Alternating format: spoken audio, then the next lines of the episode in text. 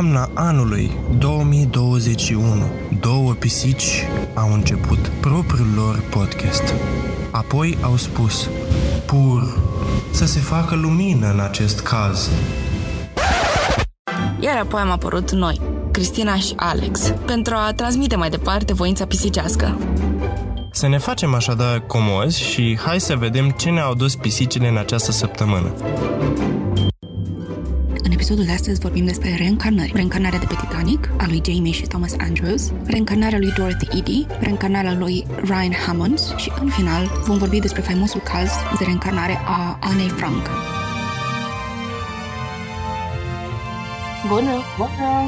În episodul de astăzi avem o nouă voce, probabil nu ați mai auzit-o până acum. Hello, guys! I am excited să fiu aici și să vorbesc în prima oară pe, pe acest podcast. Ce mai faci? Cum ești? foarte bine, am puține emoții, ca să fiu sinceră, și uh, sunt foarte excited pentru ceea ce urmează să, des- despre ce urmează să vorbim and I hope it goes really well. Alexandra este o colegă de la facultate și i-am vorbit despre proiectul nostru cu care, normal că voi sunteți acum foarte familiari deja și ca orice altă persoană ea chiar a fost încântată și deloc speriată că avem un podcast de true crime. De obicei, oamenii reacționează destul de icky când uh, le spun că a, am podcast. A, știu vorbiți voi despre de pe podcast? A, despre crime. Și uh, desigur că totul merge în jos de acolo. Aparent nu toată lumea poate să se bucure de conținut uh, true crime. Este ce este. Dar uh, spune-ne despre tine, Alexandra. Cine ești? De ce te afli aici? Ce vânturi te aduc pe la noi pe podcast?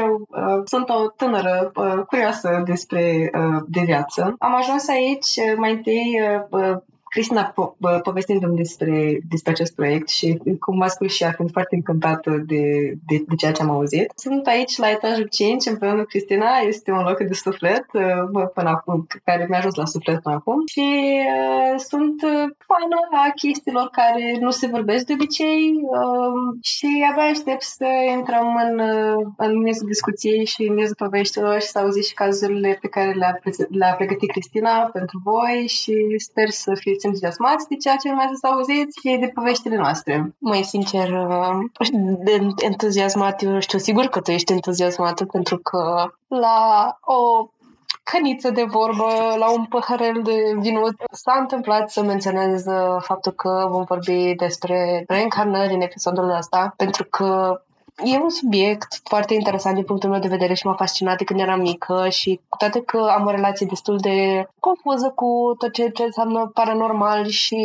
oarecum tind să fiu mai degrabă sceptică decât, decât să-mi pun încrederea în uh, tot ce găsesc și nu poate fi explicat de, eu știu, teorii uh, științifice ori uh, și așa mai departe. Și mi-a zis Alexandre, păi chiar am găsit niște cazuri și mi se pare interesant. S-a arătat foarte încântată și fascinată să vorbească despre reîncarnări. A zis, măi, dacă tot ai această energie și această fascinație și această încântare în privința subiectului, nu-mi spune nimic acum pur și simplu nu vreau să aud nimic acum de la tine, pun totul la registrat și presimt, la cum o cunosc eu pe ea, că o să avem uh, lucruri interesante, fascinante și o să ne aducă mai multe informații decât probabil v-aș fi adus eu un research. Și eu sper același lucru și, din nou, vin cu energie pozitivă și cu entuziasm și cu cunoștințele pe care le am și eu și să vedem ce putem să descoperim una de la cealaltă. Asta are să fie interesant. Și spune puțin despre istoria ta, cum ai devenit uh, atrasă, fascinată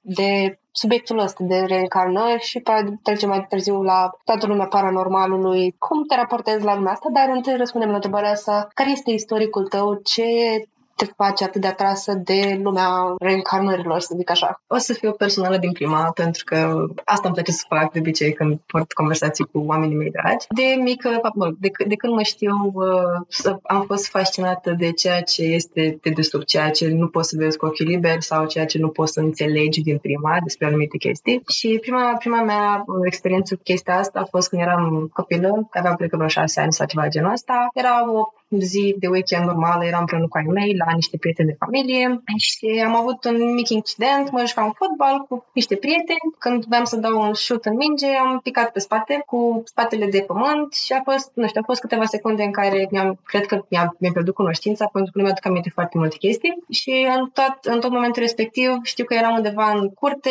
iar în celălalt capăt de curte, mai mea am primit un apel destul de trist de la bunicul meu, în care bunica mea a decedat, dar sincronizarea evenimentelor m-a marcat pentru foarte mult timp, pentru că a fost prima mea experiență cu moartea. Până atunci nu știam cum să mă raportez la ea și ce înseamnă chestia asta. Adică aveam o vagă idee de, nu știu, mai povesteau ai mei că a murit nu știu cine acum mulți ani, dar niște oameni care nu mi erau legați de, nu erau legați de mine. Dar în momentul în care am pățit chestia asta cu bunica mea, a avut așa o legătură foarte personală cu mine, pentru că din nou, fiind copil, nu știam cum să mă raportez la asta, dar am simțit din momentul respectiv că ea a avut o legătură cu, cu chestia asta, cu faptul că, nu știu, m-a salvat pe mine sau că am primit o a doua șansă de la ea și este destul de nu știu, important și sensibilă povestea asta pentru mine. Au trecut niște ani, am început să mai pun niște întrebări legate de chestia asta. Adevărul este că n-am avut curajul din prima să mă duc să mă interesez despre reîncarnare, despre moarte sau despre chestia asta, pentru că a mea nu a fost foarte receptiv la chestia asta și era un pic dubios. Mă duc să întreb că, hei, mami, poți rog frumos să-mi explici mie uh, ce se întâmplă după ce murim sau poate nu aveau răspuns la întrebarea asta sau aveau doar aveau credințele lor religioase despre chestia asta și nu am avut apropierea respectivă față de ei să poate să, să pot să-i întreb deschis. Dar anii au trecut, eu mi-am făcut un pic research sau au fost uh, ocazii în care am apucat să vorbesc cu oameni despre chestii despre reîncarnare, despre afterlife, despre unde mergem, ce se întâmplă și, din nou, acum vreo șapte ani a apărut uh, sora mea, care sora mea a venit în viața mea, în viața noastră de fapt, as a gift și uh, după o discuție cu o persoană destul de importantă din viața mea am ajuns la concluzia că, băi, sincronizarea evenimentelor a fost, a, a fost dubioasă, dar uh, undeva cred că sora mea este bunica mea. Bunica mea cât era în viață și-ar fi dorit foarte mult să mai aibă încă o nepoată și să poată să pe amândouă. Și sora mea s-a născut uh, în aceeași zodie ca și ea, au comportamente relativ asemănătoare, cam în aceeași perioadă s-au născut și o văd, o simt că bunica mea e acolo prin sora mea. Știu că poate sunt dubios pentru că n-auzi prima oară chestia asta, dar somewhere, somehow, I cred cu tărie că cumva poate bunica mea a, a venit înapoi în viețile noastre pentru că we all miss her. Din ce mi-ai povestit tu, am observat că chiar ai o relație foarte strânsă și deosebită cu țara ta și tu mereu de fiecare dată că trebuie să te întreb de ea când ne vedem, că ești mă simt și așa atașată de ea prin atașamentul tău față de ea. Și să știi că majoritatea cazurilor pe care le-am cercetat până acum, să știi că asemănările în comportament, în cunoștințe și chiar și coincidențele astea de,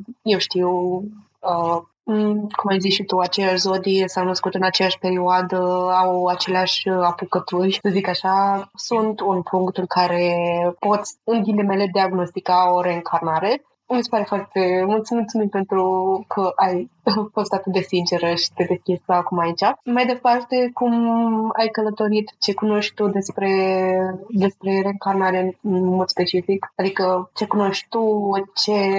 Bănuiesc, bănuiesc că e ceva mai știi ceva mult mai multe decât uh, doar atât. Pentru că să ai o experiență la care tu te raportezi atât de apropiat și atât de sensibil, bănuiesc că te-ai dus mai departe decât să doar asum că sora mea bunic mea și așa mai departe. Și chiar sunt curioasă să văd uh, ce știi tu despre asta și dă drumul la tot.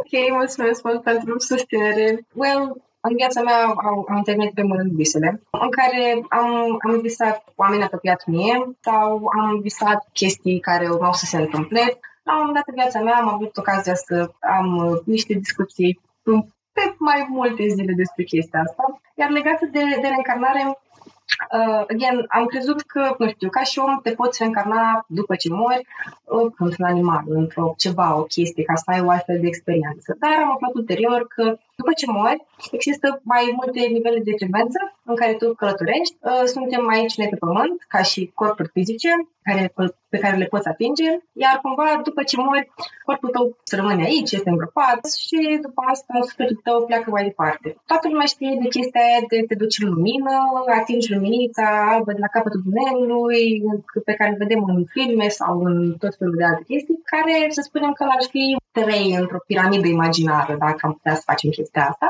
Și lumina respectivă, cumva acolo ai ajunge în momentul în care ți-ai învățat lecțiile în viața asta și ești împăcat cu tine, cu tot ceea ce ai trăit și ești cumva plin de iubire și chestii genul ăsta. Dar am mai aflat și de chestia că în momentul în care cumva nu ești împăcat cu tine sau nu poți să accepti faptul că ai murit, pentru că în primul rând tu călătorești, sfătul tău călătorește după ce morți în, în mai, mai multe planuri și poți să rămâi blocat ca și în viață de altfel, în, în diverse planuri. De exemplu, de chestia asta de ghosts, știi?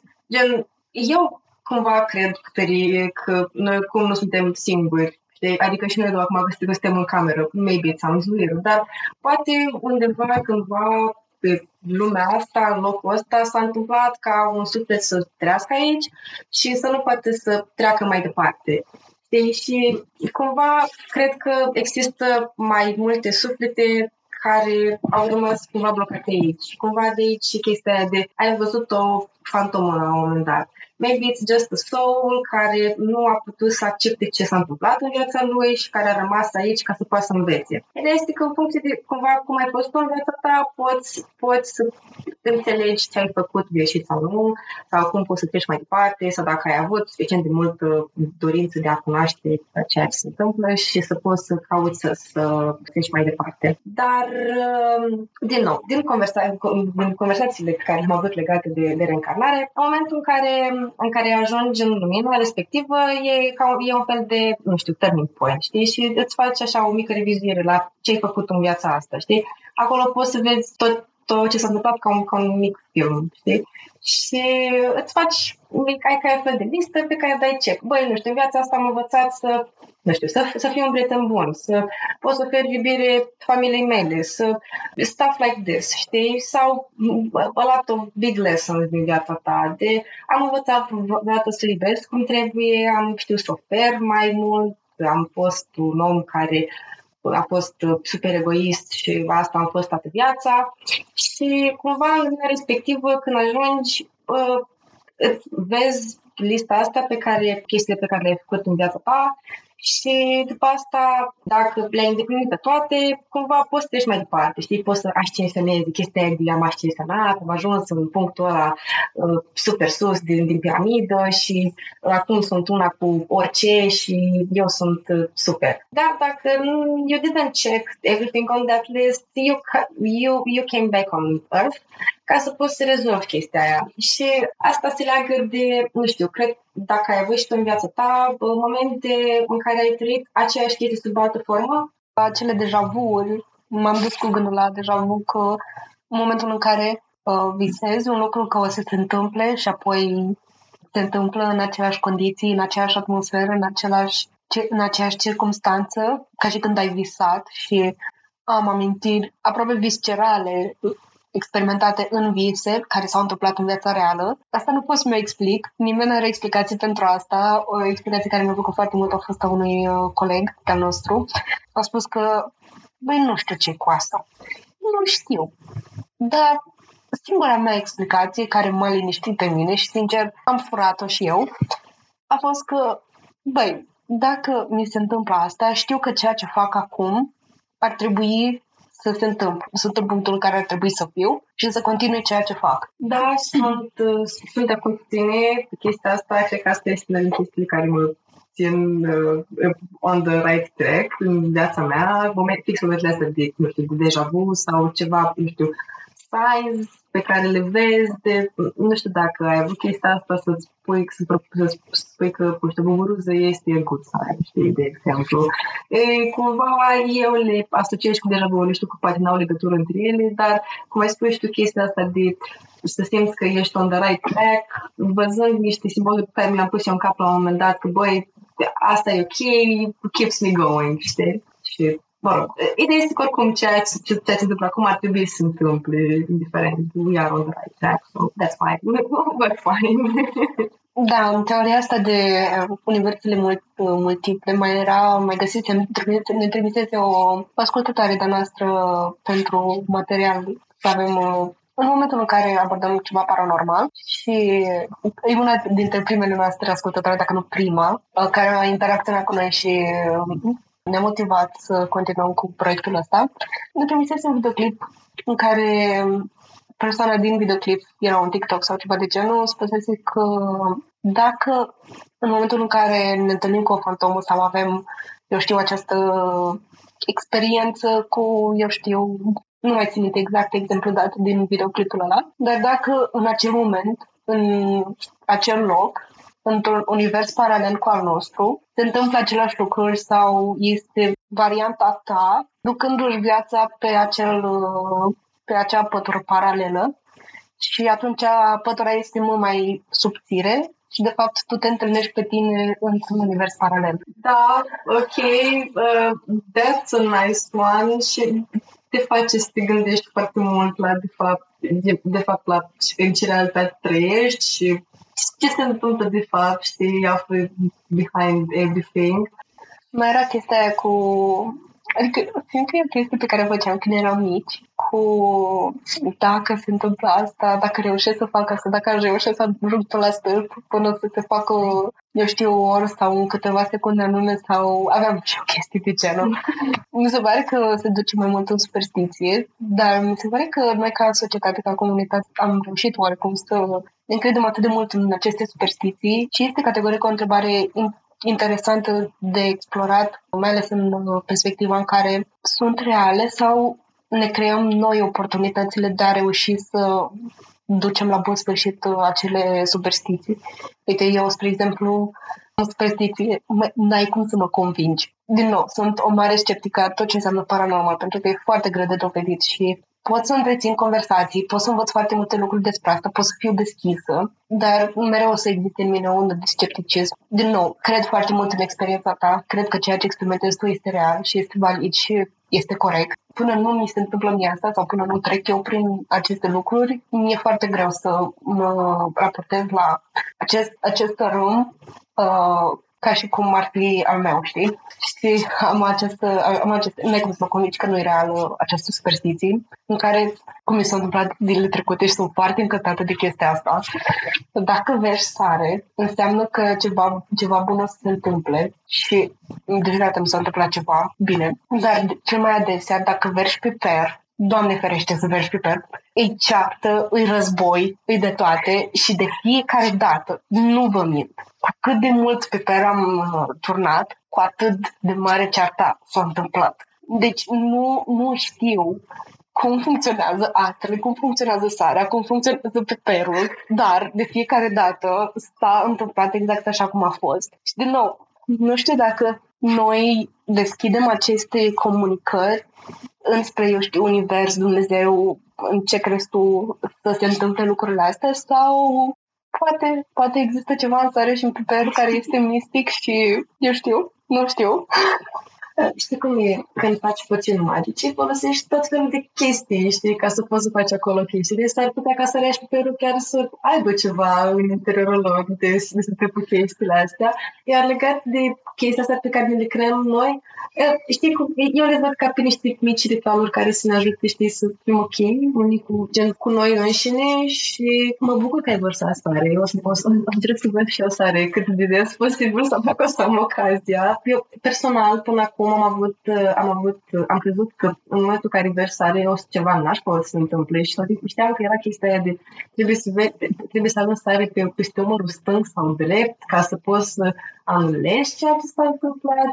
Am, nu știu, poate poate credem, poate știm chestii diferite. And that's fine. Chestiile astea, unele din ele cred că sunt reale. Uite, de exemplu, speriția cu pisica neagră care este și prin față. Pe care nu o susțin pentru că fiecare când eu văd o pisică neagră, ceva bun se întâmplă tot timpul și mi se pare că pisicile, în momentul în care apar indiferent de culoare, duni sau toate chestiile astea, vin ca și o binecuvântare de undeva și de așa să se uite să că hei, bună, ce faci, ești ok? Dacă nu ești ok, o să fie acum ok, că mai văzut pe mine.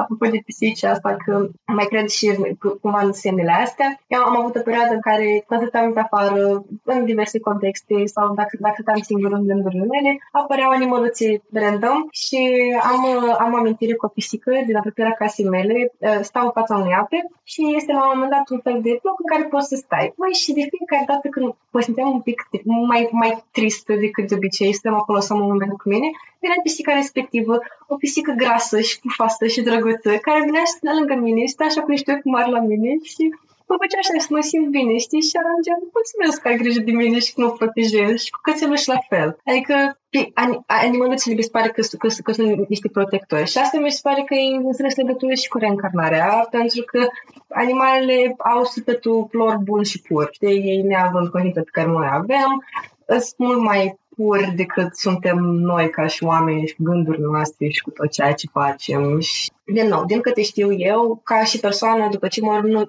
nu te poți reîncarna în animale sau în flori sau în chestii genul ăsta. Odată ce ai venit pe pământul ăsta ca și om, rămâi pe pământul ăsta ca și om până îți înveți lecțiile știi? Dar animalele sunt niște protectori foarte buni și bă, niște elemente din viața noastră care, care ne reamintesc că, băi, noi ca oameni avem o viață, dar să știi că indiferent de ce se întâmplă, eu sunt aici lângă tine ca să te protejez. Acum depinde și ce fel de om ești tu, pentru că, na, sunt foarte multe povești în care unii, unii oameni au fost atacați de animale, dar dacă este să o luăm chestia de reîncarnare, poate la un moment dat, într-o altă viață, ai fost un om care s-a comportat super nașpa cu animalele și ai fost un om care, au, care a omorât animale, din păcate. Și cumva cu toate că sună poate rău, ai ocazia să-ți înveți lecția pe chestia asta, știi? Și e destul de controversată această teorie. Și... Categoric sunt o adeptă a ideii că animalele simt și, uite, spre exemplu, am avut uh, întâlniri cu pisici care erau foarte dificile, care nici la stăpânii lor nu stăteau, nu... erau super individualiste, știi? Adică din ce povesteau stăpânilor, stereotipul pisicii arțăgoase și așa mai departe. Nu știu cum, când vedeam, când le, le abordam eu pe ele, aveau reacții care, din nou, nici cu stăpânii lor nu-l aveau și erau super iubărețe, adică în sensul că erau super iubărețe cu mine și, uite, am avut această interacțiune cu tot așa o pisică bătrână, ațăgoasă, care nu nu iubea pe nimeni, din ce mi-a spus uh, gazda și mi-a spus și mie înainte că, măi, nu iubește, dacă vrei poți să-ți încerci norocul cu ea, sunt ok cu asta, dar vezi că nu este foarte iubăreată sau nu te aștepta să fie lingușitor și așa mai departe. Și când am abordat-o, măi, mi-a dat capul, știi cum îmi dau pisicile, se gudură cu capul de mână și efectiv, de obicei citesc oamenii destul de bine. Măi, era șocată gazda.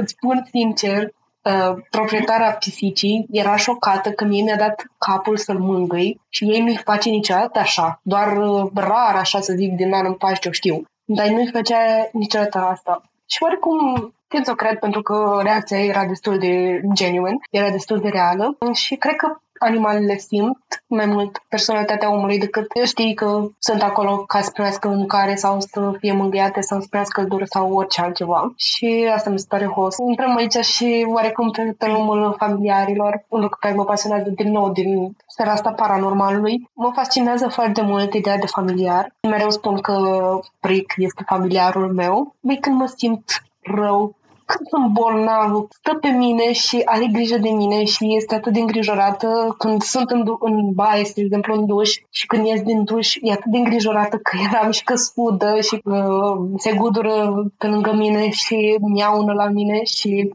cred că își iau responsabilitatea asta asupra lor într-un fel anume, care joacă foarte bine în teoria familiarilor uh, sau animăluților care ne ajută să experimentăm viața împreună și hai să fim serioși cât de diferită este viața noastră de a lor, în afară de faptul că noi oameni avem oarecum un complex de superioritate față de ele. Din generații în generații există acest concept că omul este dat să judece și să aibă control asupra animalelor și asta mi se pare foarte toxică chestia asta, că nu ar trebui să conducă nimeni asupra nimănui și ar trebui să colaborăm în viața asta și să trăim experiența vieții împreună și în armonie.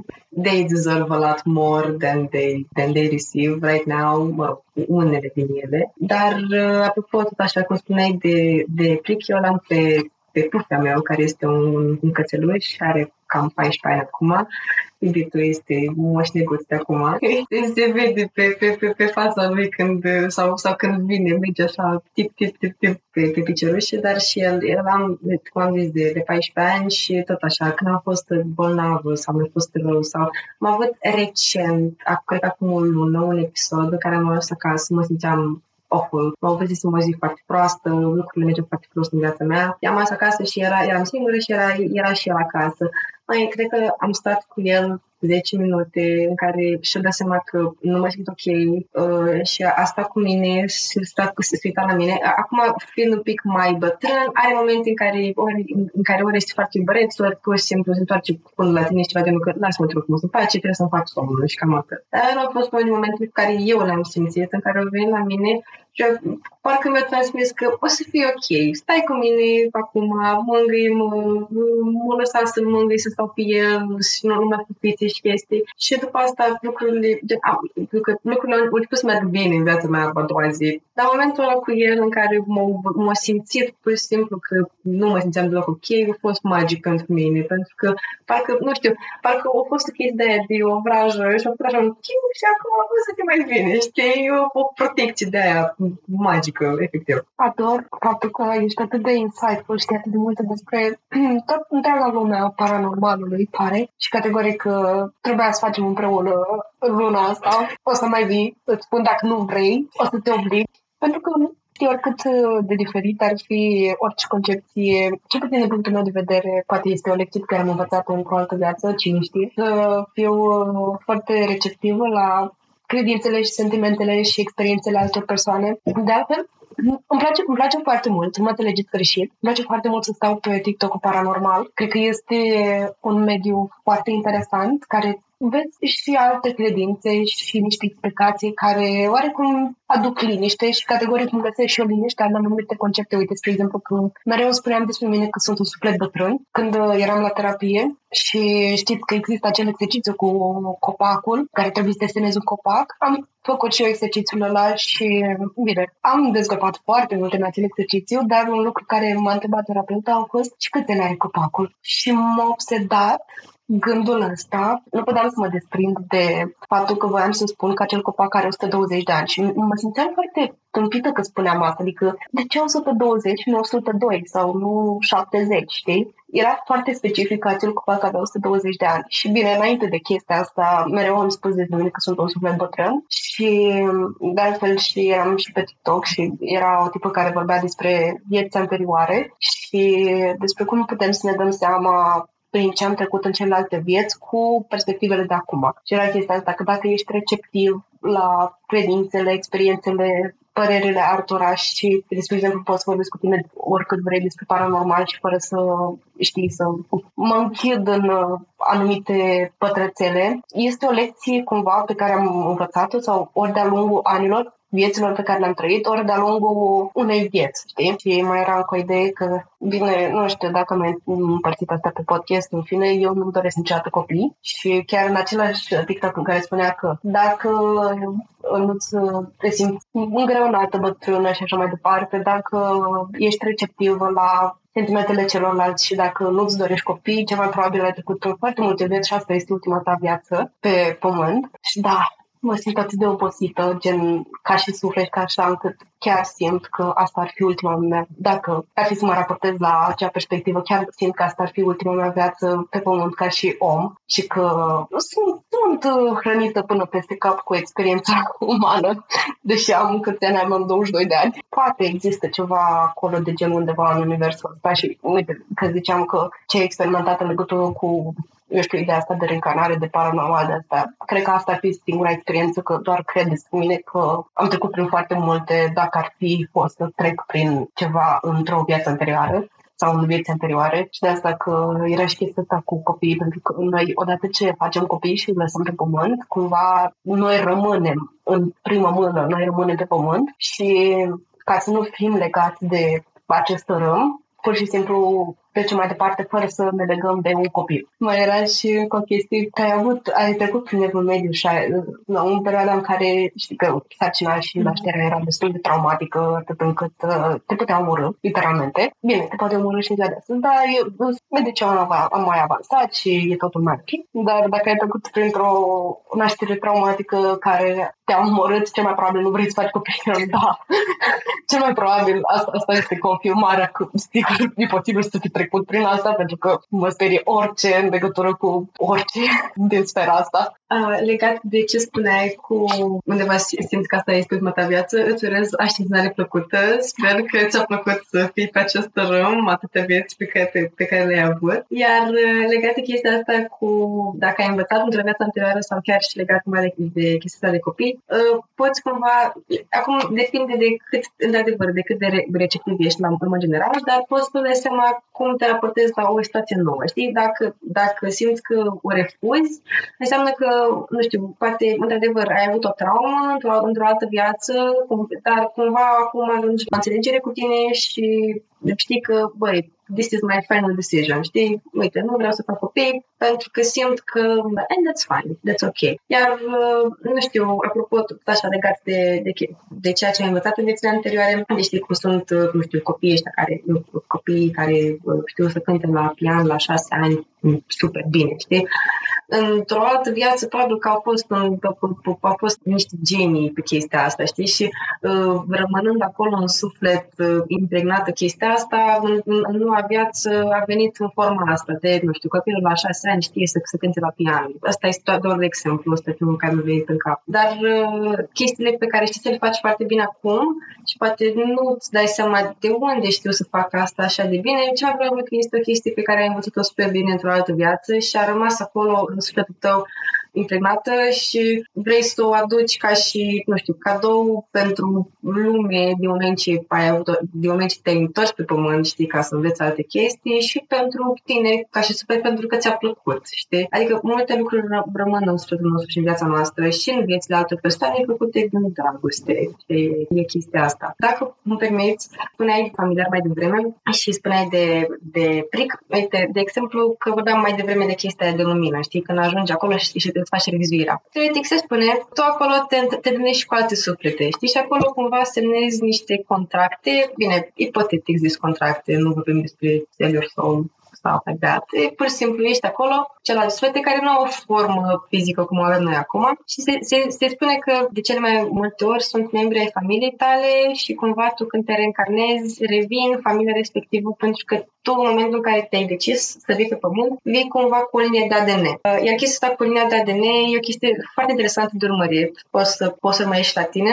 Știi că e chestia de să spune că am moștenit asta de la, nu știu, de la tata, că un, un anumit comportament sau de la mama sau chestii de genul ăsta. Sunt niște chestii transmise din, din, din generație în generație, dar de, dacă toată chestia asta cu reîncarnarea este reală, uh, tu vii pe linia de ADN cumva a familiei tale ca să poți să rezolvi niște chestii. Uite, ca să dau un exemplu, am în familie mai mulți membri care au avut o problemă cu adicția de diverse, nu știu, moduri.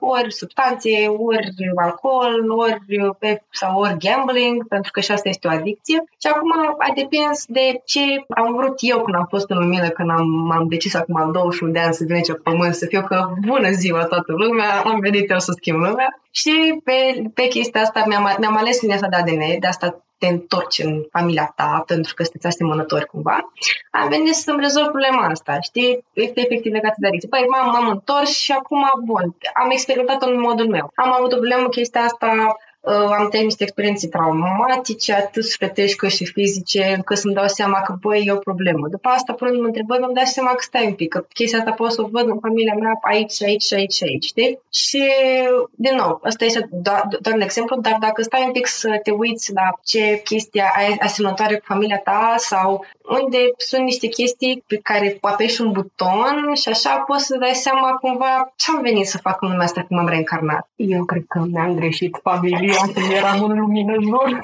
ok, pot să fiu de acord cu tine în chestia asta și nu, nu, nu trebuie să o accepti acum sau never if you want to, dar doar vreau să mai spun faptul că ai ales linia asta de ADN, chit că este în familia ta, sau poate ai venit dintr-o cu toată altă familie. Nu? Adică noi oricum suntem aici de zeci de mii de milioane de ani de zile pe, pe planeta asta. Adică linia asta de ADN este cine știe de unde am început de fapt, știi, ca și persoane. Că noi acum suntem o fărâmă dintr-un trei emails, că nu, nu, am, nu pot să-l compar altfel, pentru că, mă rog, asta e imaginea vizuală. Dar uh, gândește că ai ajuns aici pentru că ai știut chiar și atunci faptul că poți să deal with everything, știi? Adică poate nu este the best case scenario, dar tu ai știut și atunci faptul că, băi, dacă vin aici, indiferent de ceea ce se întâmplă, eu pot. And that says a lot about you și faptul că ești foarte puternică și faptul că până acum ai, ai, ai, ai trecut prin, prin toate experiențele astea foarte frumos and I'm proud of you.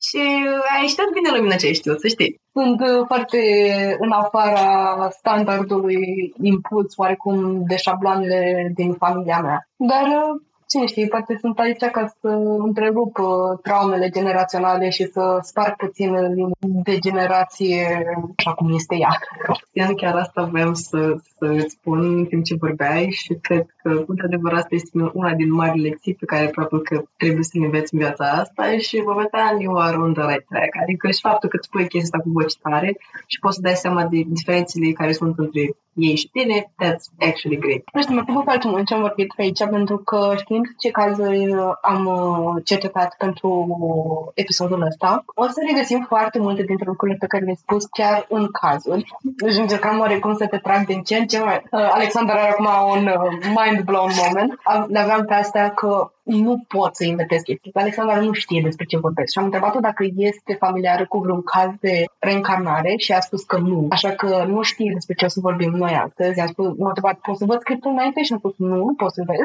Pentru că toată lumea mi cer înainte și a spus, nu, nu pot. este interzis. Și abia aștept să auzi uh, de aceste informații și abia aștept să le văd cum le dezvolți tu, pentru că am încredere în tine cu aceste informații. Nu că ar fi ele vreo clasificate, așa, dar sunt cel puțin interesante și mai ales ultimul caz s-ar putea să-ți placă foarte mult. Adică simt eu, nu știu ce înseamnă asta, dar simt că o să-ți placă. Asculți Crime, Pisici și Cafea, un podcast de true crime tradus direct din limba pisicească. Pentru mai multe discuții și momente petrecute cu gazele noastre pric și câlți, vă așteptăm pe Instagram și pe TikTok la crime.și.pisici.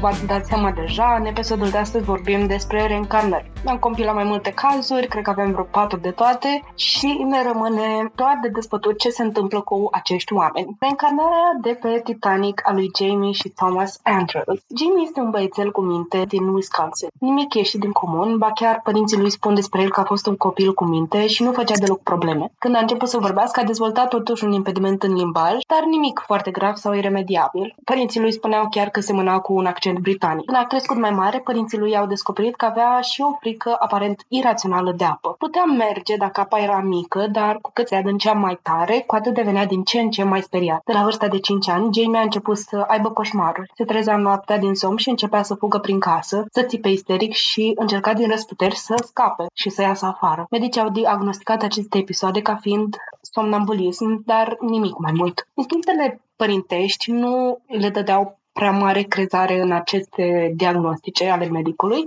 și mereu aveam impresia că este ceva mai profund decât atât. Într-o seară, când părinții lui Jamie au ieșit în oraș, copilul a rămas cu Bona acasă. Întâmplarea se face că la televizor era o difuzare a filmului Titanic. După ce micuță Jamie a văzut uh, câteva scene din Titanic și sperăm că le-a văzut, uh, a văzut scenele bune, nu scenele um, care nu sunt recomandate unui copil de 5 ani, sesia lui într-adevăr a început. Pentru acest caz, desena imagini cu croazieră, inițial în poziție normală și mai apoi a început să deseneze aceeași barcă, cufundându-se asemănător Titanicului. Dar nu era un lucru ocazional, copilașul era obsedat de-a binelea cu acea acea croazieră. În două săptămâni se estimează că a făcut vreo 50 de desene în care a portretizat aceeași barcă din nou și din nou și din nou. Până acum pot spune că e ok. Băiețel a dezvoltat o pasiune pentru asta, nu șoca foarte mult filmul, e ceea ce ne căutăm mereu ca și copii, o fascinație care să ne ocupe timpul. Dar partea care este stranie în acest caz este că el știa totul despre designul interior al bărcii, de la structura camerelor până la cele mai mici detalii logistice. Știa câte nivele avea barca, materialele folosite și unele probleme legate de structura construcției. Apropiații precum părinții lui declară că nu a pus mâna pe vreo carte despre Titanic sau că a studiat barca în vreun fel. Le povestea în continuu părinților despre cum tragedia nu ar fi trebuit să se întâmple și că totul putea fi evitat dacă se construia barca cum trebuie, fără să se facă economii. Desigur că Titanicul este cunoscut că a fost construit cam tăind colțul în stânga și în dreapta. Uh, băiețelul vorbea despre cum nu erau suficient de bărci de salvare pentru a salva oamenii care erau cazați pe croazieră și că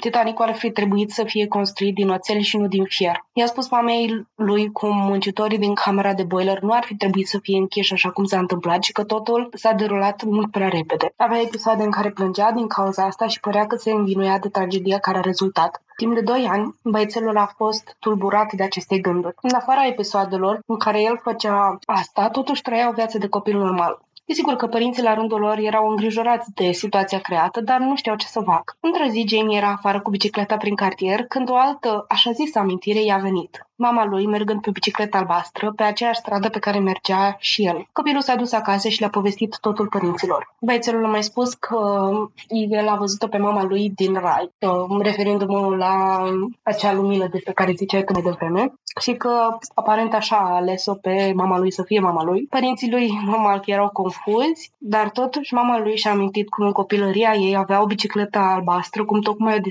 descrisese fiul ei. A început să creadă că poate fiul ei are o legătură legătură dintr-o viață anterioară cu acea barcă despre care spunea și poate că a trăit sau a fost pe una sau a fost în strânsă legătură cu vreo croazieră, o barcă sau ceva de genul desenelor lui. A început să cerceteze. A intrat în contact cu istoria vasului Titanic și în special cu persoanele de la bord. Poate, poate ar ieși ceva din asta. Una dintre persoanele a ieșit în evidență lui Jamie și anume Thomas Andrews. Thomas Andrews a fost designerul șef care a ajutat la proiectarea vasului Titanic. În noaptea în care Titanicul s-a scufundat, Andrews nu a reușit să prindă un loc pe barca de salvare și a murit la bordul navei. Personajul lui apare chiar și în film, dar de altfel el a fost și foarte vocal, protestând vehement împotriva economiilor care s-au făcut la realizarea croazierei. A spus de la început că Titanicul nu avea nici pe departe suficiente băști de salvare sau măsuri protective în caz că ceva mergea rău și în special s-a luptat fără rezultat ca Titanicul să fie construit din oțel și nu din fier. Mama lui l-a dus într-o excursie la un muzeu dedicat acestui tragic eveniment și beculețele micuțului Jamie s-au aprins. Acesta a simțit că s-a conectat cu subiectul expoziției, a putut comemora pierderea de pe vas și în final a simțit că poate încheia pentru sine acest capitol, pentru care s-a învinovățit atât de mult timp. Doi ani pentru un copil să sufere atât de mult pare o tortură. Obsesia lui, exagerată, s-a disipit, nu a mai părut atât de afectat de așa zisele amintiri de pe barcă și a început să vorbească din ce în ce mai puțin despre asta. Între timp, Jamie a crescut și în mod curent încă crede că el este încarnarea lui Thomas Andrews, designerul șef al Titanicului și se simte împăcat cu această latura sa. Jamie este acum foarte pasionat de proiecție și design și crede că asta este o parte din el care îi onorează posta viață. Ok, eu nu, nu știu niciun caz pe care, pe care i-au să până mai departe, dar uh, deja din, uh, din, din primul caz uh, mi se pare super interesant, dar mai degrabă magică faptul că chestia asta se întâmplă și mai ales finalul în care Jamie este momentan, pas- este momentan pasionat de design, fix cum a fost și Thomas Andrews în viața sa. Cred că cazul ăsta este într-adevăr în legătură cu chestia asta de să-ți înveți lecțiile și cumva, știi, cum, din nou, cum aveam din ea de ADN și așa, a venit înapoi pe pământ ca și un copil, ca un suflet pur, pentru că probabil că în momentul în care Thomas Andrews a murit nu și-a rezolvat toate chestiile de pământ și chestia asta a fost faptul că Titanicul s-a scufundat așa cum s-a întâmplat și toate chestiile astea a fost o traumă și o moarte tragică din, din, în același timp și a venit aici și cu, a venit cu un suflet bun și cu șansă de a schimba ceva, știi, să, să repare o greșeală sau să fie mai impunător în viața sa ca să poată să facă lucrurile mai bune. Da, wow, este un caz, un caz super, super fain, îmi place. Totuși, cred că cea mai importantă lecție pentru Jamie a fost să ajungă la acest closure, această încheiere a situației în care s-a aflat, pentru că e foarte frustrant că, ca noi toți, când stă în mâna noastră siguranța unor perso- unei singure persoane, uite, mai mea mereu zice că are această anxietate să ia mai multe persoane la bord pentru că ea este responsabilă de viața lor dacă ceva merge greșit. Și extrapolând asta la Thomas Andrews, uh, cred că el a proiectat acea barcă și pentru că probabil s-a simțit vinovat, s-a simțit uh, vengeful, știi, că e spirite răzbunătoare în care, din nou, nu și-au încheiat uh, toate socotelele.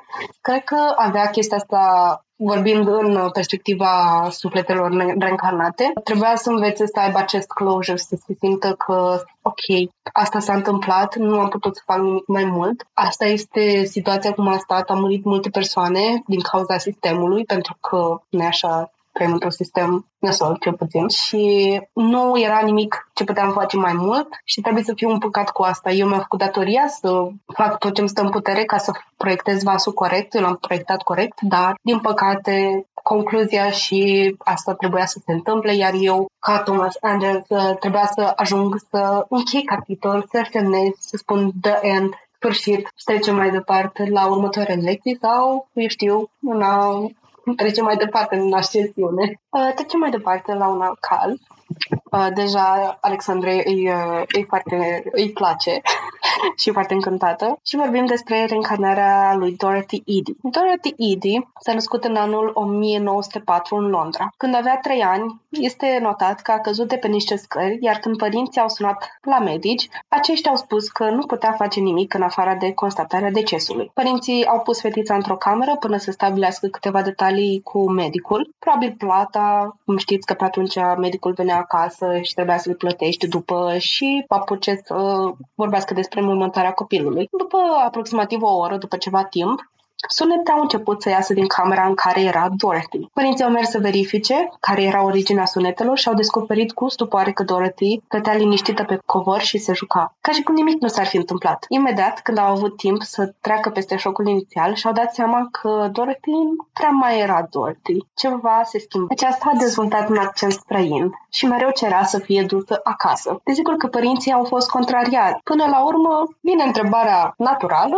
care este casa ta? Iar ea a descris că avea o casă mare cu o grădină frumoasă. Viața lor a continuat așa cum a putut, până când au mers într-o zi în vizită la Muzeul Britanic. Dorothy s-a găsit fascinată de secțiunea dedicată Egiptului Antic, a văzut o poză cu temple și creierașul ei a făcut click, aceea era casa ei. Acest comportament a continuat și din, și din cauza asta a fost foarte greu să se adapteze în societate. Ea cu părinții ei au fost foarte îndepărtați de la biserică și ignorați de societate din cauza credințelor copilului. Părinții erau deja foarte îngrijorați și voiau să aibă parte de o viață normală. Încercau să o convingă că aceasta era realitatea ei, casa, părinții și comunitatea care ea aparținea. Ea era convinsă că realitatea ei aparținea Egiptului. Ea era o preoteasă venerată într-o altă viață și sufletul ei dorea să se întoarcă acasă. Când a devenit adult, s-a mutat în Egipt și a început să muncească acolo. Partea fascinantă urmează acum, pentru că deocamdată pare un basm inventat din excesul de imaginație a unui copilaj. Când a ajuns în Egipt, a început să dea informații despre siturile arheologice și să lucreze mână în mână cu arheologi, dându-le ponturi, povestindu-le din fosta ei viață. Ei au fost uimiți de câte lucruri știa despre Egiptul antic, aparent, care nu erau aparent publicate în cărți sau articole. De altfel, ea a fost cea care a adus la mari descoperiri care stăteau în Egiptul antic. Pentru ea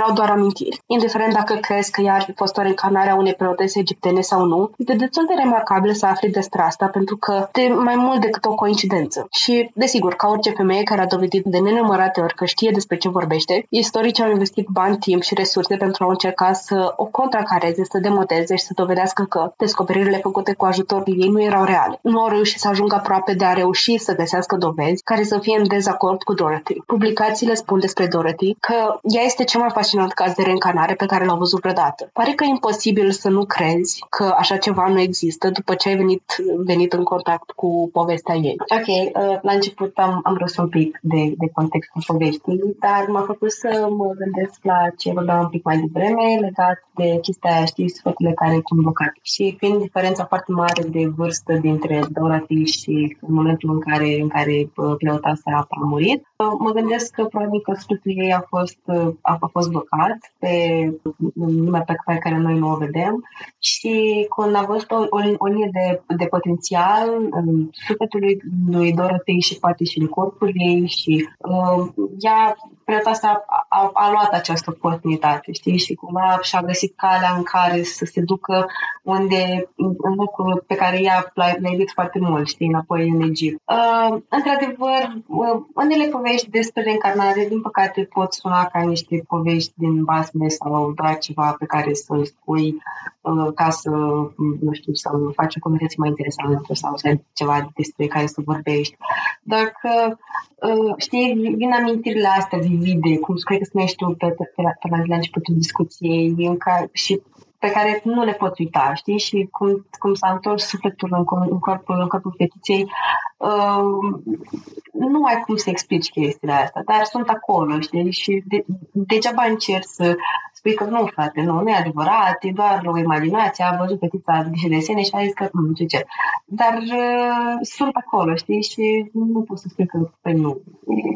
Sufletul și-a găsit mo- momentul perfect în care să poată să facă ceea ce a vrut să facă la un moment dat, doar că și-a pierdut ocazia. Da, și cu toate că nu am intrat în mai multe detalii în episodul ăsta, cum a fost și episodul trecut, totuși există dovezi vivide, adus la descoperiri. Bănesc că n nici pentru voi, nici pentru mine nu înseamnă foarte mult să acum să explic ce descoperiri s-au făcut acolo, pentru că nu mă pricep la istorie, nu mi-a plăcut neapărat istoria, mai ales istoria antică. Asta este, desigur, cu toți am trecut prin fascinația despre Egiptul antic și categoria am, am avut față, în care eram topită pe orice era Egipt, dar na, era mai mult uh, imaginea stereotipică a Egiptului care mă fascina mai mult care na, nu este cea mai uh, corect depicție a culturii și a istoriei uh, Egiptului antic. Dar uh, la ea era mai mult decât o fascinație, adică ea a ajutat la descoperirea lucrurilor.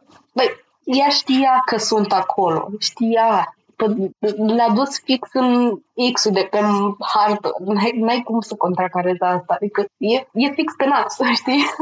da, într-adevăr, e fix pe nas, cum ai spus și tu, doar că da, oamenii fiind sceptici în viața lor cu chestiile pe care nu le pot înțelege pe deplin și din prima de asta și prima tendință spun că nu, nu e adevărat, când de fapt e acolo. Fata era acolo și era că, vă rog, uite, e adevăr, uite X-ul, uite ceea ce caut, dar ai încredere în mine. Dar asta ține, într-adevăr, asta ține de oameni și de credințele lor și de cât de deschiși sunt. Ducem uh, la următorul caz al unui băiețel pe nume Ryan Hammond. Ryan este un băiețel de, în vârstă de 10 ani din Oklahoma. El a susținut că este reîncarnarea actorului Marty Martin. Marty Martin, pe lângă că a fost actor, era și acest talent agent, agent de talente. Uh, noi nu avem, nu, nu știu dacă avem funcția asta în România, adică cel puțin nu e atât de popularizată mm. sau de bine înțeleasă, dar uh, el descoperea oamenii talentați cărora le făcea legătură cu agenți în funcție de abilitățile fiecăruia. Martin Martin a murit în 1964 și aparent Ryan s-a trezit într-o zi și știa o grămadă de detalii despre viața lui Martin. Cindy și Kevin, părinții lui Ryan, au observat că la vârsta de 4 ani copilul lor a, uh, experimenta adesea coșmaruri îngrozitoare și începea să povestească lucruri ca și cum ar fi fost amintirile lui.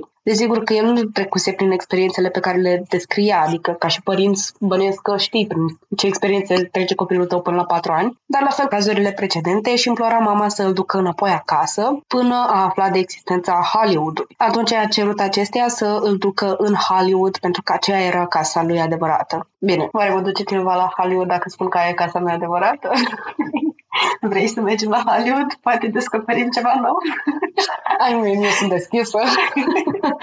uh, el mereu susținea că aceea este casa lui pentru el, că a mai fost cineva la un moment dat. Ne povești despre călătorile sale în străinătate, cum descoperea oameni cu abilități remarcabile și că adesea dansa pe Broadway. O cunoștea pe Rita Hayworth și alte celebrități haudiene de la acea vreme. Descria că atunci era Marty, uh, el avea o casă mare cu o piscină. Încă din copilărie, el nu-și dorea să poarte ce îi dădeau părinții și voia neapărat să poarte haine de agent care implica sacouri, cravate, cămașe și un aspect mai formal decât te aștepta de la gusturile unui copil. La un moment dat, Ryan a găsit prin casă o carte cu poze din filme și seriale vechi. În această carte și-a găsit fosta viață. I-a arătat mamei lui personajul lui Marty din Night After Night și a spus că știe că el era acel domn. Mama lui Ryan a început să caute oameni care să-l ajute într-un fel pe fiul ei. Era îngrijorată apelând la oameni de știință și la psihologi specializați în lucru cu copiii. Aceștia au început să adune cât mai multe informații despre Martin și au avut succes în așa zisa misiunea lor Cu informațiile adunate, l-au chestionat pe Ryan despre lucrurile mai puțin cunoscute despre agentul de la Hollywood și ghiciți ce? Ryan știa totul despre Marty. Știa că a călătorit prin lume, că dansa pe Broadway, că era actor extra în filme și că și-a înființat propria agenție de talente. El a spus că o cunoștea și pe doamna Mary și mai târziu aceasta a fost identificată ca fiind Marilyn Monroe. Băiatul a fost chestionat mai departe despre existența lui Marty și a spus că după ce a murit la vârsta de 61 de ani, s-a dus într-un loc în care a așteptat și că în momentul în care el s-a născut pentru a doua oară, așteptarea lui a luat sfârșit. O lumină superbă licărea și știa că trebuie să o urmărească și așa s-a întors. Și știa că trebuia să o urmărească mod în care s-a întors pe pământ într-un corp nou. A spus că a văzut-o pe Cindy în rai și că a ales-o pe ea să-i fie mamă. El știa că își dorea să aibă o fetiță în loc de băiat, fără ca mama lui să-i menționeze ceva despre asta. Uh, cazul lui Ryan m-a făcut să mă gândesc la faptul că, uite, de exemplu, și, și în filme este prezentată pe chestia asta, în filmele de groază, cum că uh, copiii văd, văd chestii. Copiii văd mult mai multe chestii decât vedem noi adulții.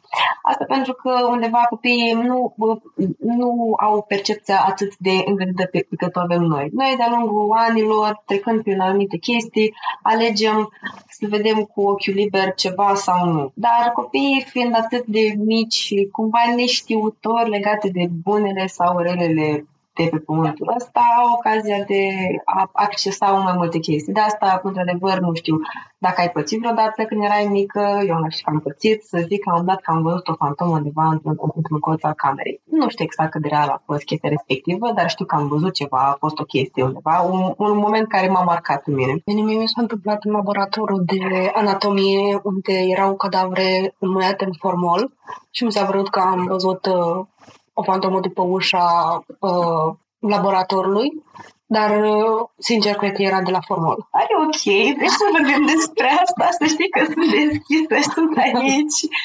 Dar, uite, știi, sunt, sunt unele momente în care îți lași garda jos sau, într-adevăr, poate și legat de context, în care poți să vezi ceea ce ne este aici, știi? Și cumva de asta, uite, și de exemplu și, și animăluțele, știi că sunt tot așa prin filme, prin cărți sau dacă ai experimentat chestia asta cu animăluțele tale, când pisica se uită, de exemplu, într-un punct fix unde nu este nimic, are efectiv un colț de perete. Dar ce se uită pisica? Ceva e acolo. Nu știu dacă ai momente în care simți că poate mai este o prezență undeva în cameră sau ceva genul ăsta, dar animăluțele împreună cu copiii până la, până la o anumită vârstă, până dau piept cu viața, cu realitatea și cu anumite experiențe, pot să vadă chestii. Și zic chestia asta pentru că, uite, mi se pare că în cazul lui Ryan este destul de legătură cu chestia asta. Adică, poate el, știi, când, când din lumină, când și-a ales-o pe sine să, să, să fie mama lui, uh, el, sufletul lui, lui, lui Martin a venit în corpul lui Ryan. Dar uh, și la un moment dat s-a declanșat chestia asta, știi? Până, până într-un punct, na, copilul neștiind și-a trăit viețile de copil, dar, dar de la un punct când a fost pregătit și b- s-a apăsat butonul ăsta și a zis că, băi, ok, lasă-mă să vin, lasă-mă să-ți arăt viața și să îți schimb anumite chestii. Dar nu neapărat să le schimbe, cât să meargă pe cursul respectiv. Unele suflete vor să vină să continue. Au și simt că pot face o schimbare. Bine, sincer, uh, între toate, uh, cazul ăsta lui uh, Ryan mi se pare most of the scam, pentru că e foarte popularizat cazul ăsta și mi se pare că au venit doar așa că nu există foarte multe uh, evidențe, nu există foarte multe dovezi care să confirme uh, experiența lui. Nu intenționez să o invalidez într-un fel, doar zic că pare că și părinții lui au fost foarte implicați în mediatizarea. Când au spus că băiețul avea 10 ani, la 10 ani a ieșit cu povestea lui, știi?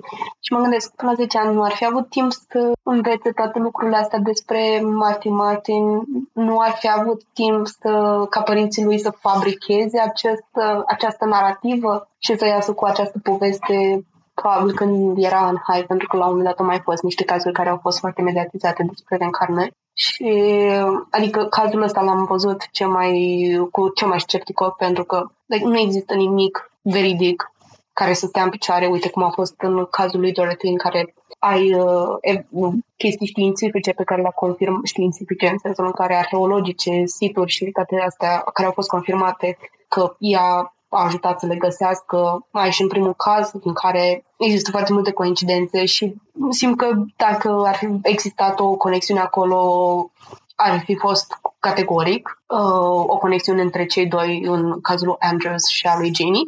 Dar în cazul ăsta mi se pare puțin mai, uh, mai uh, merituos cu scepticismul pe care l-am raportat la el. Nu știu, pe ce crezi? Îți văd punctul de vedere și, ok, somewhere, somehow, poate am avut și eu pe chestia asta. Bine, sincer să fiu, pe mine povestea lui și mai ales partea aia în care, în care el cerea să te îmbrăcat în haine de agent. M-a, m-a fost să mă gândesc la filmul Boss Baby uh, cu bebelușii care sunt îmbrăcat în haine de agent și merg ei și rezolvă chestii. Îmi pare rău. Uh, este sora mea care are șapte ani și m-am, m-am uitat la prea multe desene în ultimii ani de zile. Am o scuză, știi, când mergi la, mag- la magazin și te vârstă la tine, că da, de ce tu, femeie la 20 ceva de ani, îți cumperi creioane de colorat. Le cum pe dusă în mintea mea sunt ceva ce nu am văzut că să știu cum vedeți colecție de creioane de colorat, sunt de fericită. La fel și filmele desene animate special. Da, uite, ă, cumva ă, ă, înțeleg, poți să fii sceptic pe, pe, pe cazul ăsta, poate nu e cel mai bine format caz sau prezentat în, în media cazul ăsta, uh, dar uh, poate dacă ar fi avut un pic mai mult de backstory și într-adevăr niște dovezi, poate, știi, dispare chestia asta de scepticism. Dar dacă, nu știu, îl simți că ar putea să fie real, why not, știi? Sau, în același timp, poate, nu știu, poate nu a fost fix viața artistului, viața omului pe care, care a fost prezentată în caz, dar poate undeva sufletul lui într-o altă viață a avut legătură cu chestia asta, știi? Poate a fost poate a fost un, nu știu, un actor mai într-un rol mai, mai micuț la Hollywood, dacă rezona foarte tare cu Hollywood, știi? Adică acum depinde și, într-adevăr, din păcate, uneori părinții pot juca un rol foarte toxic în viața unui copil când vor, când vor să aibă atenție sau când simt că ăsta e momentul meu, mă rog, părinții cred că ăsta e momentul lor și își folosesc copilul, dar asta este o altă discuție, iar eu nu sunt deloc de acord cu această practică, dar copilul tău are un talent sau o chestie a lui, lasă-l pe el să trăiască asta, nu-ți trăi viața prin copilul tău pentru că that's not working. Ești foarte pe subiect, pentru că uh, recent am uh, citit o carte Uh, sunt sigură că ați văzut cartea asta pe social media peste tot. Uh, I'm Glad My Mom Died de Janet McCurdy care a fost un, o actriță, a fost, zic, încă trăiește în ziua de astăzi, dar nu mai activează ca actriță.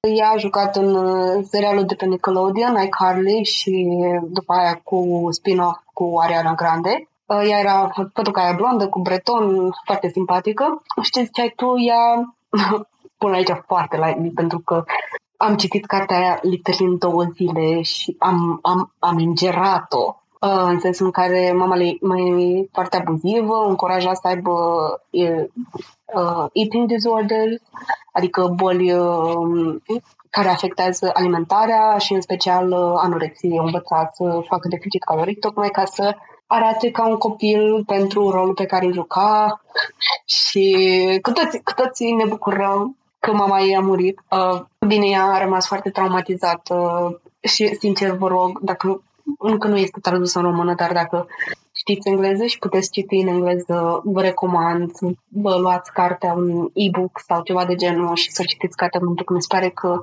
memoarul ei este foarte valoros și ce ziceai tu, a fost exploatată foarte mult și Lumea nu-și dă seama cât de traumatic este să fii un actor de mic și să portretizezi o imagine care nu este a ta și care este efectiv produsul părinților tăi și niciodată a visurilor tale și a dorințelor și a nevoilor tale.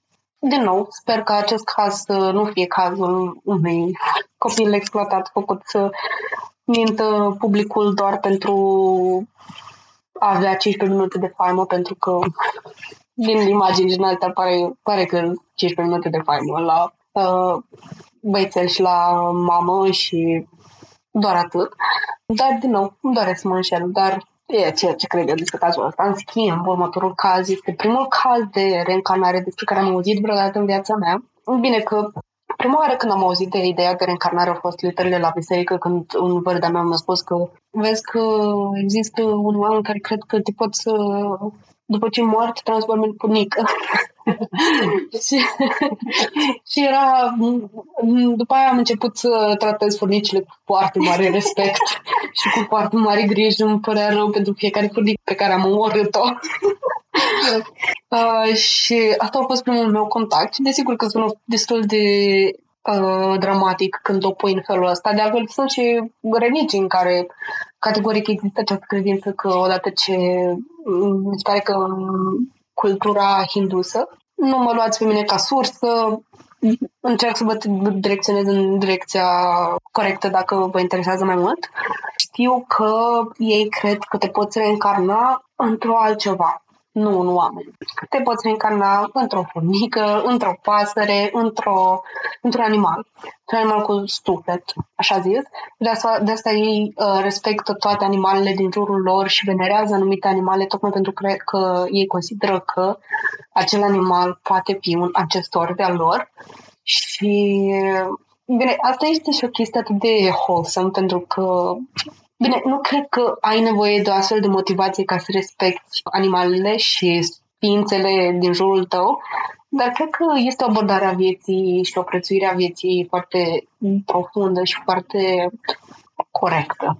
Următoarea dată când am auzit despre subiectul de reîncarnare și despre reîncarnări în general, a fost în următorul caz pe care îl voi prezenta și anume vom vorbi despre cazul recunoscut mai degrabă sub numele de reîncarnare a lui Barbo Carlen. Uh, și sincer, uh, dacă ar fi un caz care să mă convingă 100% că reîncarnarea există, ar fi cazul ăsta. Uh, Carlen s-a născut în 1954 în Suedia. Când era tânără, părinții au observat comportamentul ei neobișnuit. Avea vise înfricoșătoare care au fost motivate de întâmplări traumatice dintr-o viață precedentă. Când avea 2 ani, le-a spus părinților ei că pe ea o cheamă Ane și îi întreba de ce nu îi spun pe numele ei real. De altfel, tot ea le spunea că ei nu erau părinții ei. Mama ei desigur credea că fica lor trecea printr-o perioadă dificilă, ori că se lăsa dusă de o imaginație bogată. De notat este că în momentul tinereții Carlenei, jurnalul Anne Frank încă nu era tradus în suedeză. Părinții ei habar nu aveau cine este Anne Frank. Desigur, Carlen era dezolată, nimeni nu o credea și era forțată să trăiască în această realitate pe care nu o recunoaște. Cu toate astea, și-a găsit scăparea în scris. Îi plăcea să scrie și făcea asta foarte des după școală. În scrierile ei, povestea amintiri din viața anterioară, scria despre visele ei și uneori scria și poezii. Într-o zi la școală totul s-a schimbat. Profesora lor le-a povestit clasei despre Anne Frank. În acel moment a știut că în sfârșit și-a găsit identitatea. La vârsta de 10 ani, părinții Carlenei au dus-o într-o călătorie la Amsterdam, unde trebuiau să viziteze casei, casa Anne Frank. Carlen a spus că nu era necesar să fie conduși până acolo sau să comande vreun taxi și că ea știa unde să o ducă. Și așa a făcut. A ajuns fix la casă. Când a intrat acolo, Carlen a simțit imediat că îi se face rău. Pare că toate coșmarurile care o bântuiau de atâta vreme s-au adunat pe loc în capul ei și a simțit că aceasta era casa ei. Când a intrat în camera ei, a recunoscut-o imediat. Doar că era ceva diferit. Pe un perete erau agățate niște poze personale ale Anne Frank și acum când Carlena își vizita camera, păreau că lipseau cu desăvârșire. Nu exista nici urmă de ele și nici nu le găsea undeva prin casă. Mama ei a oprit un om care lucra la muzeu și acesta a putut să confirme că, într-adevăr, pe acel perete erau niște fotografii și că le dăduseră jos cu câteva zile înainte ca să le recondiționeze. După experiența de la casa Anne Frank, mama ei a crezut în totalitate. Carlen a ajuns să fie foarte bună la scris, terminând prima ei carte la doar 12 ani. Meritele pentru ceea ce scria au fost destul de repede recunoscute de public și până la vârsta de 16 ani publicase 11 cărți de poezie. A reușit să se întâlnească cu singura rudă în viața Anei Frank, Buddy Elias, care era verișorul Anei și auzise de această fată care pretindea că este reîncarnarea verișoarei lui. Ca orice om avea îndoilele sale, dar a trecut peste scepticism și a aranjat o cină cu Carlena. Când s-au întâlnit, amândoi au avut o conexiune profundă și s-au îmbrățișat îndelungat. Buddy a fost impresionat de cunoștințele Carleni. Considerând profuzimea și detaliile conversațiilor lor, a rămas sigur că acea persoană era cu adevărat reîncarnarea verișoarei lui, Anne Frank. Au rămas mereu în contact până acesta a murit. Carlen a continuat să scrie poezie și a lucrat ca ofițer de poliție și a rămas uh, conectată cu partea din ea pe care am pățit-o cu Anne Frank. Wow, ok. Uh, vreau să zic că la ce m-a dus cuvântul acest caz, în special ultima parte cu verișorul. Poate undeva ea s-a, s-a reîncarnat în Carlena pentru că poate verișorul i-a dat ceva de rezolvat cu, cu verișoara lui înainte să moară. Verișorul Anei a fost una din persoanele care a reușit să cunoască reîncarnarea față de, față de celelalte cazuri la care moartea persoanelor care s-au reîncarnat în acei copii a fost, a fost la o, o dificultate foarte mare. Dar poate și această, poate această reîncarnare a fost un ajutor și pentru, pentru el, cât și pentru ea, ca să poată să aibă încredere mai mare în ea pentru a scrie poezii. Adică este it's a tricky game, știi, în momentul în care, în care de acolo undeva sus alegi corpul ăsta, știi că aici vreau să fiu. Dar mi se pare fascinant ca și cronologie cum aleg, știi, să, să vină sufletele astea în, în, în pe pământ. Uh, am rămas așa un, un pic fără cuvinte și meditez oare ce a avut de, de, de învățat verișorul uh, Anifan și încrederea, știi, pe, pe care o au uh, persoanele astea, copiii ăștia care, care, care sunt re, reîncarnările acestor persoane. Că spun că da, eu știu, că eu vreau să merg acolo și nu, mă, mă fascinează cât de puternică e toată chestia asta, de they know, știi, e, e super wow. Mă gândesc tot așa în perspectiva sufletului Anne Frank că viața ei s-a terminat în mod evident ca multor altora aflați în situația ei. S-a terminat uh, mult prea repede și nu poți să nu te gândești la cariera de scriitoare pe care a avut-o Carmena, în sensul în care poate că ea, prin ea, a reușit să continue mai departe misiunea pe care a început-o cu jurnalul pe care l-a scris, care este faimosul jurnalul al Anne Frank și este singura carte pe care a scris-o vreodată. Nu mai țin exact câți ani avea când a scris-o, dar era copil. Cu toate că nu a scris, din ce știu, din nou, nu știu, nu sunt sigură. Deci, din ce știu, nu a scris proză, dar cred că a scris foarte multă, da, știu că a scris poezie multă și mă refer la Carlena. Oarecum a reușit să continue această carieră de scriitor prin Carlena, da, în termenii Carlene, știi? E versiunea lui Carlena. Nu, și mi s-a părut foarte ca și concluzie a, a unei lecții posibil învățate de sufletul lui Frank ar fi că a reușit uh, să aibă acest closure într-o carieră destul de prolifică, adică să spui până la 16 ani, că e destul de, de bazat, după cum spun tinerii ziua de Și uh, e, e, e wholesome să te gândești la cazul ăsta în felul ăsta și nu știu, n-am încercat niciodată să le explic în sensul ăsta sau să-i aduc un motiv, o motivație pentru oricine altcineva și dacă e nu știu, cazul ăsta și primul caz discutat a fost, uh, a fost, mi se pare că cel mai convingător. Adică știu că cazul ăsta are încarnării Anne Frank, știam mereu că voiam să vorbesc despre el. Categoric, cred că ar mai fi putut fi dezvoltat, dar trebuie și voi să ajungeți la serviciu, să vă mergeți acasă, că ați schimbat suficient câinele. și um, pe scurt că îl știu de mult și m-a marcat și mereu m-am gândit în continuu la la uh, reîncarnarea asta și singurul caz care m-ar, mă convinge că poate, poate există, există reîncarnările, nu știu. Da, într-adevăr, cum spuneai și tu, cred că primul caz și acest caz sunt uh, cumva cel mai bazate cazuri de pe, pe care n-ai prezentat. Cumva toate cazurile merită, știi, să fie dezvoltate sau...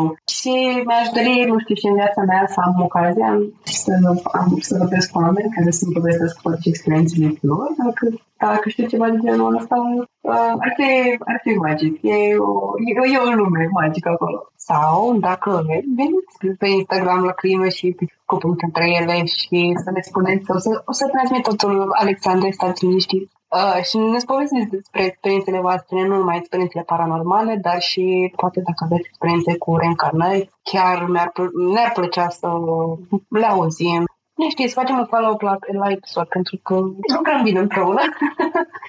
Ei. Um, aduc aici în, în uh, o povestioară care nu are nicio legătură cu paranormalul, dar mi se pare cute. Că noi primim, adică singurul, nu pot spune că până acum am primit foarte multe mesaje de hate, uh, dar au fost unele puțin pasiv-agresive și, desigur, multe au fost uh, din cauza că mi așa merg o romgleză pe podcast. Un mesaj pe care l-am primit a fost, dar uh, ai grijă și spune Alexandrei să nu mai vorbească atâta romgleză. Am, who's Alexandra? We literally don't have any Alexandra pe podcast. și acum avem o Alexandra și la vremea da, nu, nu aveam un proiect de vreun episod împreună, adică nu cred că, nu, era, nu a fost destul de mult timp în urmă. Pentru omul care a spus că Alexandra vorbește romgleză, uite, în sfârșit avem Alexandra, pentru toate plângerile pe care le ai împotriva Alexandrei, este, este aici. A venit o Alexandra în echipa noastră, Mulțumim, Alexandra, că ești tamponul dintre noi și oamenii care cred că există o Alexandra cu podcast. Asta e. Știi? Eu, eu când am primit acest, acest mesaj, nu știam cum să răspund. Adică nu știam dacă se referă la Alex sau la mine. Au făcut o struță cămilă, de genul în care... Nu, bine, desigur că nu mă aștept ca toată lumea să știe numele sau să știe numele Ale, lui Alex sau uh, ceva de ce. Dar eram confuză pentru că nu știam dacă se plânge de mine, care știu că folosesc foarte mult uh, romgleza sau Alex, care când e emoționat uh, și vrea să mai distindă, mai bagă câteva cuvintele în engleză. Și eram, ok, pe cine ar trebui să cer? Să mă cer pe mine? Să cer pe Alex? Alex răspunde la întrebarea la mesajul ăsta, pentru că Alex este lordul răspunsurilor diplomatice, iar eu nu pot să fiu diplomată. Dacă îmi trimiți un mesaj, eu nu pot. Nu am capacitatea să răspund diplomat. nu există niciun os diplomat în mine și uh, pentru toate răspunsurile diplomate, Alex o să răspundă la ele, pentru toate răspunsurile de la mesaje drăguțe din partea voastră care îmi luminează viața, uh, eu vă răspund și vă mulțumesc și te apreciez enorm de mult. Alexandra, bine ai venit în uh, echipa Crime, Pisici, Cafea și sperăm să ne avem pentru cât mai mult timp de acum. Mulțumesc foarte mult pentru, pentru, pentru invitație și că s-a întâmplat până la urmă acest, această, această colaborare între noi două. De chiar vorbeam despre chestia asta, cum ar fi ca la un moment dat să vin aici și am fost super excited din prima. Referindu-mă la ceea ce a spus Cristina mai devreme, uh, o să spun că îmi pare rău pentru faptul că folosesc această romuleză, dar pot să-i mulțumesc acelui follower pentru faptul că m-a manifestat în episoadele voastre, așa că e ok. Uh, it's fine, thank you. să știți că Cristina și se bucură într-adevăr foarte tare pentru mesajele voastre și am, am avut ocazia să asist la momentele în care răspundea la mesajele voastre drăguțe. Nu cred că de foarte mult, dar am asistat la câteva și era foarte, foarte, foarte happy și mi se pare super drăguț făcut chestia asta. Și, din nou, sper să vă placă episodul ăsta și sper... Și vă, vă mulțumesc că m-ați ascultat cu mine, o să pasez telefonul Cristinei, o să vă fie între noi și da. Am în un episod pentru decembrie. Nu vă spun mai mult, pentru că, din nou, vorbim despre cele mai bune lucruri pe care le-am făcut în viața mea, au fost când nu am spus nimănui că le fac și am dat drumul în univers mai în momentul în care s-a întâmplat așa cum am crezut eu de cuvinte că este cel mai bine să se întâmple și avem pentru decembrie un episod interesant. Mai trebuie să mai avem un colaborator în acest episod și prin acest canal, te rog frumos, tu știi cine ești. Hai, atâta. Te așteptăm cu mare drag. Avem vinul, facem un timp inside jokes, îmi pare rău și sper ca totul să se alinieze așa cum trebuie și să reușim să facem această colaborare și să aducem în fața voastră tot așa o parte interesantă a societății noastre și a lumii. Atâta vă pot spune pentru atunci, dar din nou nu vreau să spun prea multe. Ne auzim data viitoare, cine știe, poate cu sau fără Alexandra și ne auzim atunci. Pa! Pa! Acest podcast a fost înregistrat sub atenta îndrumare a gazelor noastre, pric și câlți. Nimic din toate astea nu ar fi fost posibil fără prezența lor.